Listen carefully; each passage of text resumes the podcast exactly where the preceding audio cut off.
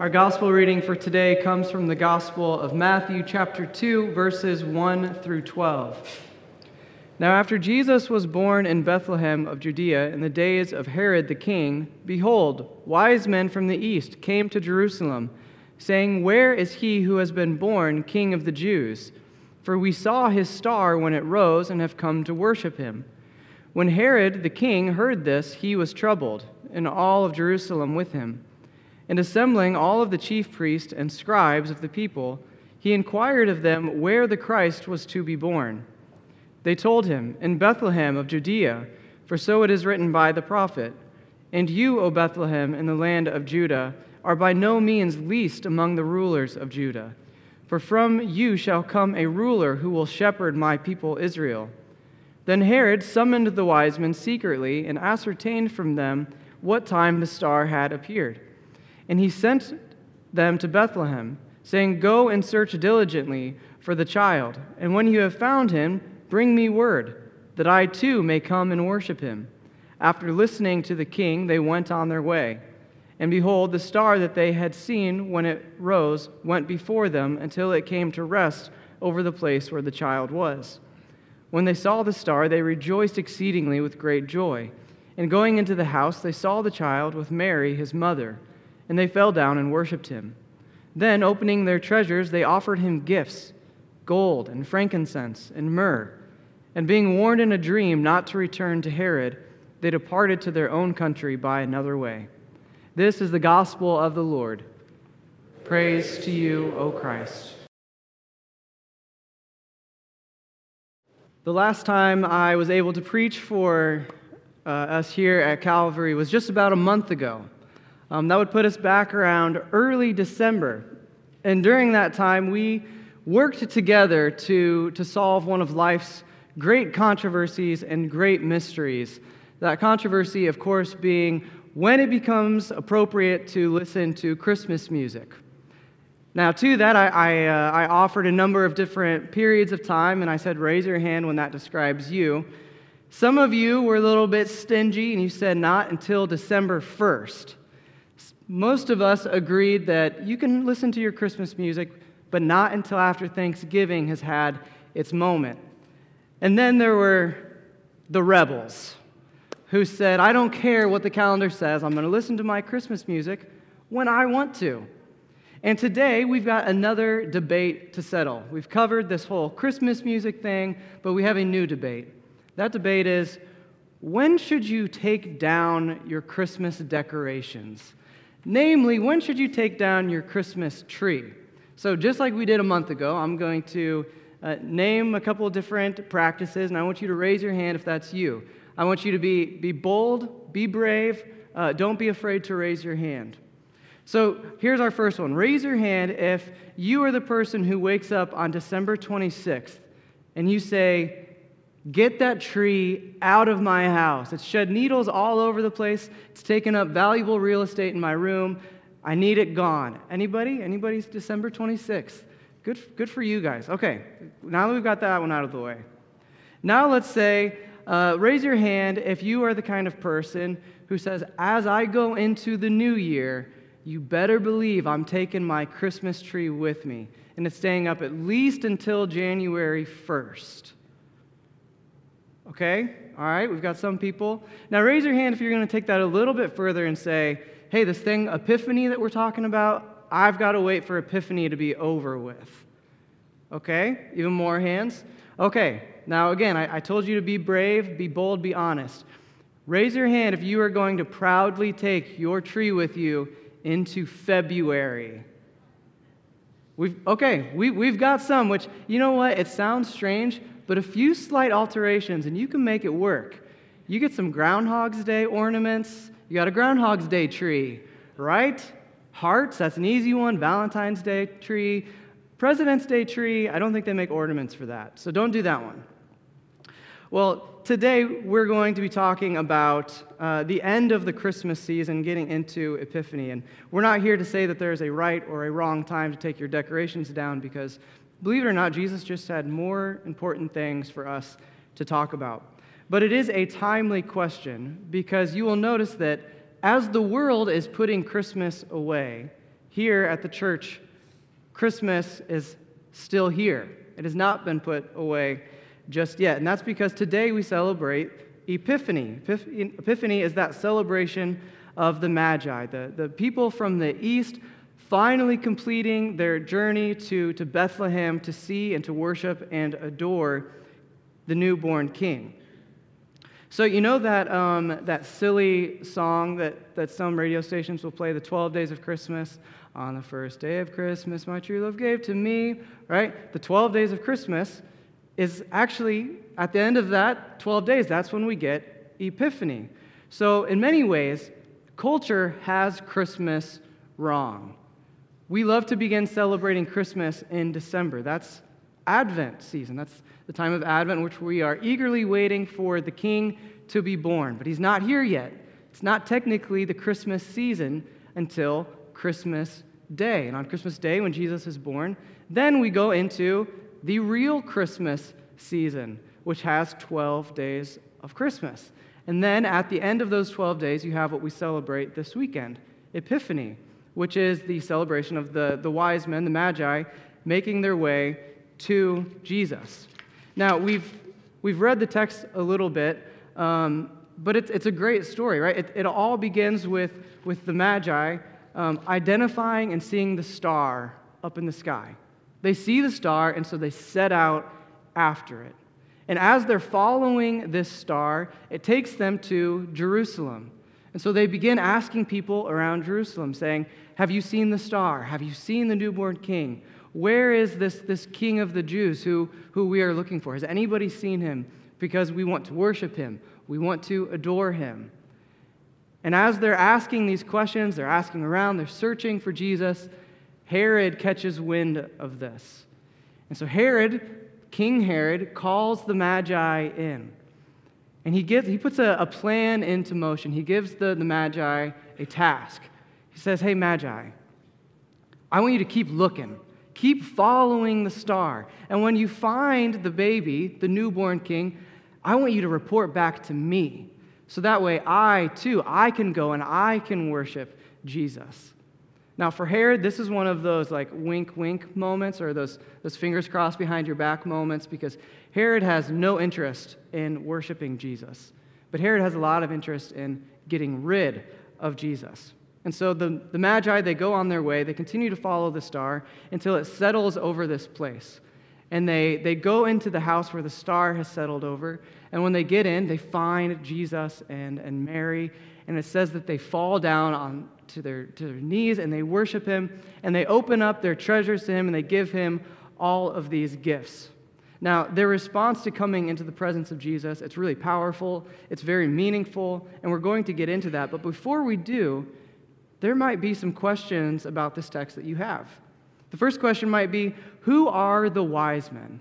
Because we really only ever hear about the wise men, at least in the New Testament, in this one passage. There are four Gospels, and Matthew is the only one who mentions the wise men. Luke talks about the angels and the shepherds. The other two Gospels say very little about the birth of Jesus. So, who are these people? Well, Scripture doesn't tell us much about who the wise men are. Yet, going off of some of our Old Testament prophecies, our best educated guess is that these may have been foreign kings or foreign officials. We don't know exactly who they were, but we're told that they came a long distance from the east. And that is significant in itself, and we'll, we'll get into that.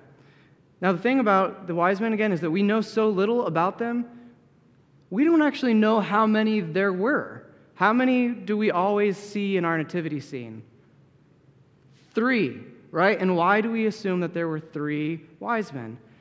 Because there were the three gifts of gold and frankincense and myrrh.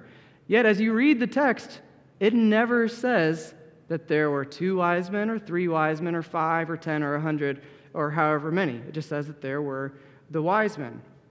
And so you have these wise men who travel from the east and they bring their gifts. And the significant thing about the wise men here is that they do come from the east, meaning these are likely Gentiles and not Jews. And so here, after Jesus' birth, you have this amazing thing happening where very quickly you have Gentiles coming to worship Jesus. And Jesus is already showing that he is the king not just of the Jews, but of the Gentiles. He's the king of all people and all nations. Now, another question might be why did they follow the star? Was this a, a normal thing? Was this a common practice? Well, first off, they didn't have iPhones, they didn't have GPS, they didn't have the maps like we have today, so being familiar with, with the stars was probably a more common practice. But additionally, to this group of wise men, we can have an educated guess that there were some practices that were probably significant to them. The first of them being astronomy. Again, knowing the, you know, the placement of the stars and identifying the stars and whatnot. And the second being astrology, which takes that a step further, takes meaning out of where the, the stars are lo- located at, where the moon is, where the planets are, and all of their alignments and whatnot. Now, as you probably and hopefully know, as God's people today, we take no meaning in that. It doesn't mean anything to us, this practice of astrology. However, again, it's powerful to see that in this circumstance, God is essentially commandeering this practice, saying, if, if you are looking for signs, if you're looking in the wrong places, I'll speak to you even in these strange places. So he commandeers this practice. And again, this is another way in which he is drawing all of his people closer to him. Finally, you might be wondering what is the deal with the gifts? Are the gifts meaningful? Are the gifts significant? And that one's actually fairly straightforward. The Magi brought the three gifts gold, frankincense, and myrrh. Gold, we're all familiar with. It's a, it's a precious metal, it's something that's of great value. Frankincense was an incense, it was something that was burned, and it, and it gave a good, good smell. And then you have myrrh. Myrrh was commonly used in perfumes and medicines. Um, it had a, a nice uh, uh, smell to it as well. And all said, all things put together, these are the gifts that you would give to a king. So when the wise men make their way from the east and they finally make their way to Jesus, they present him with these three gifts, and they're speaking something about Jesus with the gifts that they give him. They are identifying Jesus as their king. And if you want to read it into it more, you can see these gifts uh, in a symbolic nature as well, with gold symbolizing Jesus' kingship, frankincense symbolizing the worship of Jesus as you would burn that incense in the temple as you would worship him, and then myrrh, a perfume which was used, a perfume which was used in burials. Um, when, when people passed, they would be wrapped in perfumes because it would make that decomposing process um, go a little bit better. Was, so that perfume then would symbolize Jesus' eventual death and his sacrifice on our behalf. So that's the story. And you've probably heard it before, but hopefully you know one or two things more about it now. So as you take this story in, I want to ask all of us a question What kind of wise men do you think you would be? Do you think that you would make a good wise man? For them, it all started with this leap of faith. You know, they, they see the star out in the sky, and they take that leap of faith and they set out after the star. They don't know where they're going, yet they go. They don't know how long it's going to take to get there, yet they go. They don't know exactly what they're going to find when they get there, but still they go. None of this is easy, none of this is convenient, yet they go. And all of this going is in an effort to see and to worship and to praise and adore the newborn king. What kind of wise men do you think you would make? I think that I would probably make a pretty lousy magi. I don't think I'd be very good at it. I think I'm pretty good at making excuses, which would make me a pretty bad magi.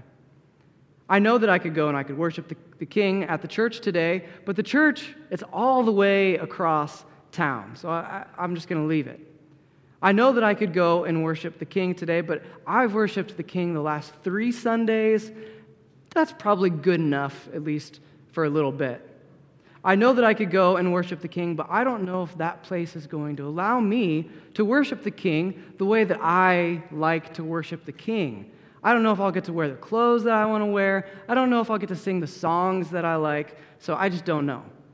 And all of those are only the excuses that we make not to go and worship the king. Those aren't even the excuses that we have for when our worship of him is half hearted.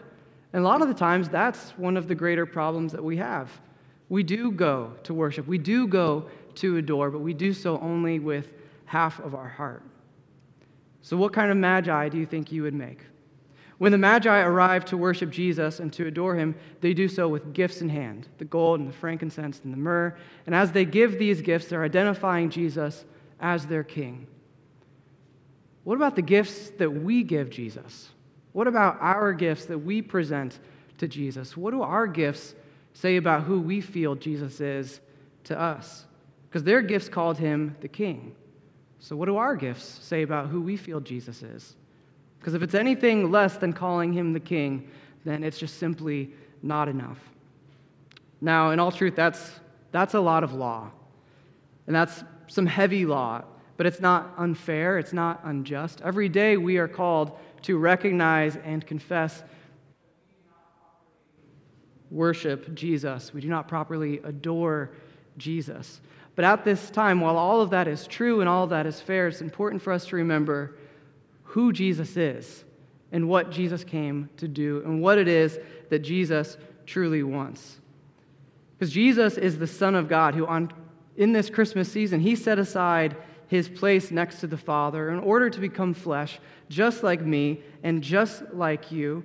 And then he lived, and then he died, and he rose again. And all of that was because he loves sinners. He loves sinners like me and like you. He loves the sinners who are just like us, who fail to properly worship him, who fail to follow him, who fail to adore him. So the question has been what kind of wise man would you make?